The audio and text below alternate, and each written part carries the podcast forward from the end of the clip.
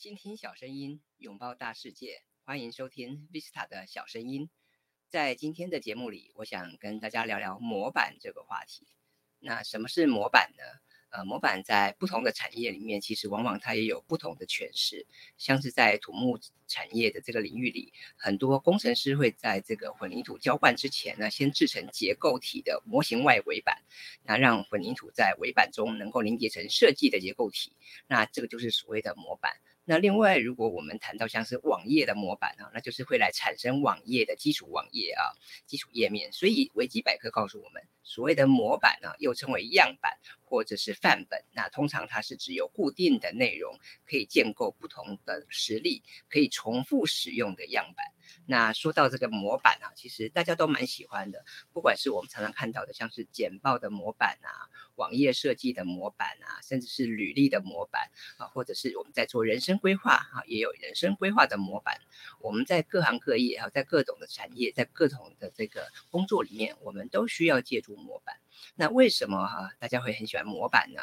因为有模板呢，好像我们就有一个方向哈，有一个呃样式可以去参考去依循啊。那有模板呢，好像我们就比较能够安心，我也比较能够啊去这个根据模板的设定。我们能够去发展哈，去延伸，那也比较不容易犯错。我想这个是很多人为什么喜欢模板的原因啊。那当然，呃，你问我说，如果我喜不喜欢模板，我当然觉得有模板也的确是很方便的一个事情，因为的确我们可以去参考，我们可以去按照呃前人或者是一些厉害的前辈他们所构思出来的模板，我们来做一些延伸发展。那的确是呃。既方便哈又省事，而且呢又也比较不容易出错啊，这的确是模板的好处。那当然，呃，模板有时候也会限制我们的去思考啊，让我们的创意会受到一些局限。所以我觉得，呃，在模板这部分的使用，的确是要小心哈，要善用啊。我们既不能完全依赖模板，但当然有时候我们也可以去思考，我们去怎么样去结合一些啊。前辈啊，或者是专家啊，或者是学者，他们所开发出来的模板，我们怎么样在前人的肩膀上哈，我们去建构它，我们去好好去思考，我们好好去运用。我想这个是模板的好处。那像在昨天晚上啊，我在这个新锐讲师训练营，刚好呃，昨晚上我们有个课程是谈到这个呃讲师的这个行销宣传。那在这个线上课程里面，我就跟大家分享了如何去设计文宣啊，设计这个。呃，课程招生的销售页，所谓的 landing page。那当然谈到这个 landing page 啊，所谓的销售页啊，那当然它是一个专业的领域。那么销售业所需要涵盖的细节也非常的多啊，从包括你怎么样去构思这个课程内容的架构，怎么样呃具体而为的去展现它的特色啊，包括是讲师他的学养，包括是这个课程所要交付的任务。跟他所要帮大家解决的问题，跟以及课程所带来的好处等等，那么这些都必须要在所谓的课程招生的页面里面啊，去完全的去展示它。所以，一个好的呃商品或者服务的销售页面啊，其实它不是只是。页面很美观就够了啊，它可能必须要照顾的细节是非常多的，包括图文并茂啊，包括像呃行动呼吁的设计等等啊，这些都是需要去审慎思考的。那当然，现在坊间有很多啊设计这个制作。啊，销售页面的工具啊，可以帮助我们省很多事情啊，像是 Canva 啦，或像是 Breeze 啊等等，有非常多国内外的呃网络公司或是电脑公司，他们都设计了呃好用的模板。那我觉得的确，我们也可以去参考这些模板，来去建构出啊适合我们自己的商品或服务所需要使用的这些啊销售页面。我觉得的确是可以帮助我们啊。可以达到这个事半功倍的效果，但是当然我也说过了啊，这个模板虽然好用，但是我们也不要被它所制约，不要被它所局限，因为我们应该要拥有这个成长性的思维，我们应该要审时度势，我们应该要换位思考，从用户的角度哈，从受众的角度，从客户的角度去思考，到底什么样的这个销售页面哈才是他们所需要的，到底是什么样的资讯才是他们想要得到的哈？那么一个好的销售页面不是只是页面美轮美奂而已啊，光是这样子还不够，或者是上面堆砌了这个华丽的词藻，这样子可能还是无法解决问题或无法满足这些潜在客群他们的需要啊。所以我们谈到一个好的销售页面的设计哦，它必须要有一些主轴，它必须要满足一些条件啊。那当然。我们如果能够善用一些模板的话，的确可以让我们比较快速的来建构这些销售页面啊。这个是昨晚在新锐讲师训练营里面，我跟呃几位老师们所分享要如何设计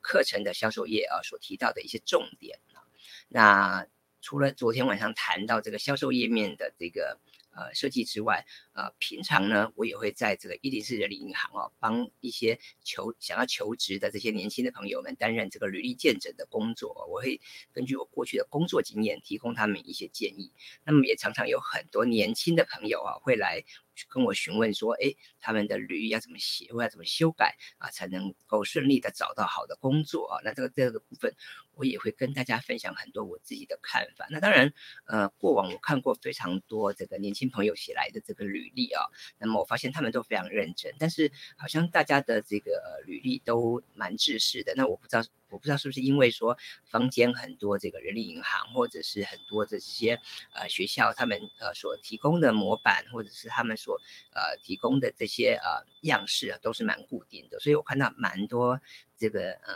年轻朋友所写来的履历哦，大部分都是从自传开始写起，从家庭啊，从学历呀，啊，从兴趣开始写起。那这样的好处当然是好像中规中矩，比较不容易出错，但相对来讲也比较可惜，因为我们就看不出差异性，看不出每个人的这个特色跟区隔啊，这其实是是有点可惜的部分哦。那所以我也会建议大家，就是我们当然在撰写履历的过程中，可以去去适当的。使用一些模板，但是我们也不要被这些模板所局限。我觉得还是要去思考一下，我们每个人的人格特质、我们的兴趣、我们的专长，还有就是我们到底想要找什么样的工作啊？那。跟我们应该要根据不同的产业或是不同的企业，他们的这个特色、他们的需求来去设计你的这个啊履历啊，来去撰写你的自传。我想这样子才能够出奇制胜，才能够有机会被更多的这个面试官哈所看重、所青睐哦。这个是我。过往这阵子在伊犁市的银行啊，帮大家看做这个履历见证啊的一些观察，我先在这边也顺便跟大家分享。呃，如果您现在正在求职的话，呃，我觉得也这个的确需要一份好的履历。那一份吸睛的履历，不只是说这个排版要很精美，然后上面不能有错字等等。我想更重要的是。嗯，这份履历它必须要有您的特色，要有您，那能够代表您的这个啊，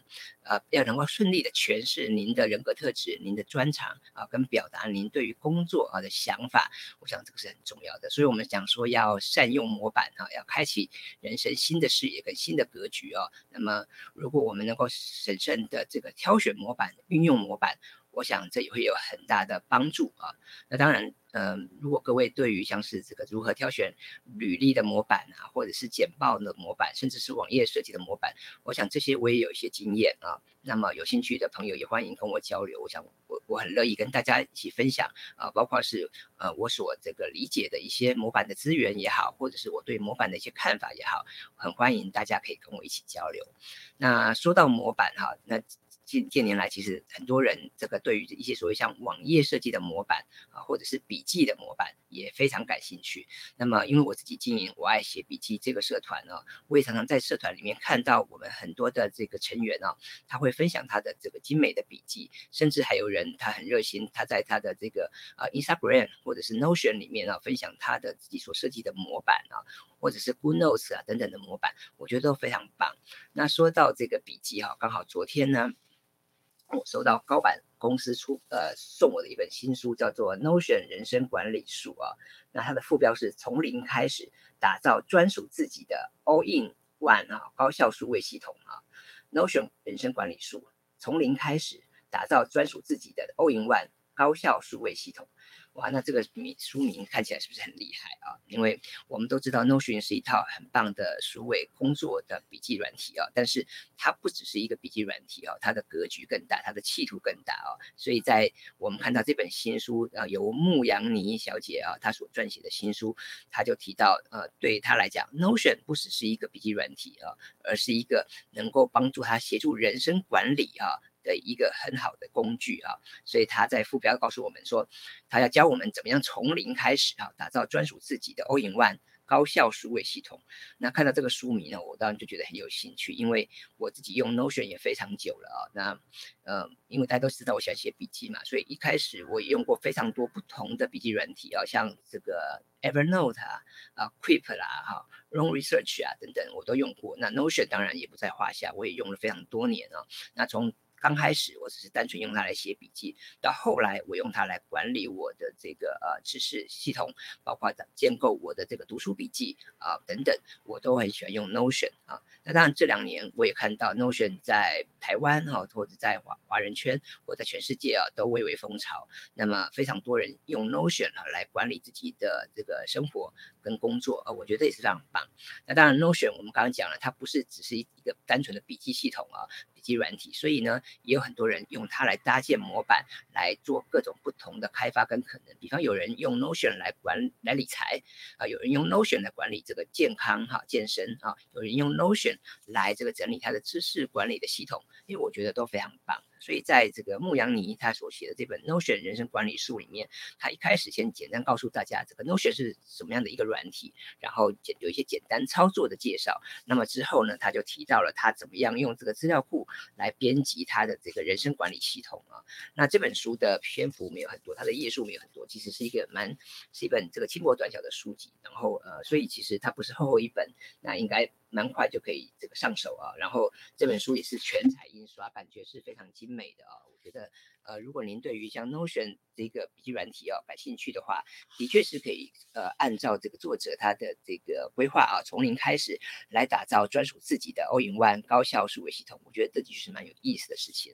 那这本书也提到哈，他这个随书独创哈，附赠了二十七款模板哦，那那看起来是蛮厉害的啊，因为二十七款模板，感觉它可以应用在很多的。范畴，但是刚刚我们也讲过了哈，这个模板很多哈，很棒，我们可以有很多的选择，但更重要的是什么？我们还是要按照自己的需求啊，按照我们自己的想法来去挑选，来去应用，这样子我们才不会被这个现有的模板所局限啊。我想这个也是对于模板这个事情，我们应该要有的一些思维啊。那当然现在很方便，各式各样的模板非常多，你看像 Notion 就有各式各样的模板，然后像简报我们也。有很多的模板可以套用，或者网页设计啊，我们也有非常多的模板。那么，所以模板的这个应运而生，我觉得当然对我们来讲是一件很棒的事情啊。但是我们真的不要被模板所局限。就好比说，平常我在教文案写作，也有很多同学会问我说：“哎，那老师有没有这个写作的模板啊？然后我想写些商品文案啊，那是不是有一些啊？”固定的模板、固定的样式可以套用哦，甚至是一些方便的公式。那我想当然是有的啊。我之后我也很很乐意跟大家分享一些写作啊常用的一些模板。不过如果根据我自己啊这个教写作这么多年的经验来看的话，其实。我不会建议大家太依赖模板的。我觉得模板呢，它是可以给我们一些指引，给我们一些方向啊。但是如果你现在啊已经脱离了这个阶段的话，我觉得我们应该要把这个模板拆掉哈。我们应该要去发展自己的系统，发展甚至是发展自己的模板啊。我觉得模板有它的价值，但是我们千万不能被模板所绑架啊。我想这也是模板给我们的一个啊。